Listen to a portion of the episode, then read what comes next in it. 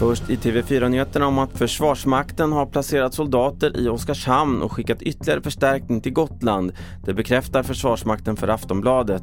Bakgrunden är det fortsatt försämrade läget med en ökad militär aktivitet i närområdet. Det meddelar myndighetens presstjänst.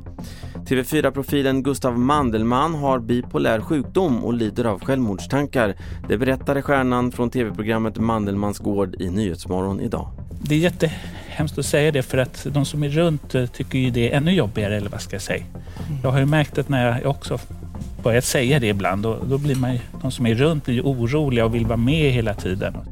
Skandalen kring premiärminister Boris Johnson och festerna på Downing Street fortsätter. Idag rapporterar brittiska medier att hans anställda hade något de kallade för vinfredagar där de träffades, drack och spelade spel trots de strikta coronarestriktionerna som rådde under tiden. Bland annat har The Mirror publicerat en bild på en vinkyl som levererats via Downing Streets bakdörr. Fler nyheter i appen TV4 Nyheterna. Jag heter Carl-Oskar Alsen.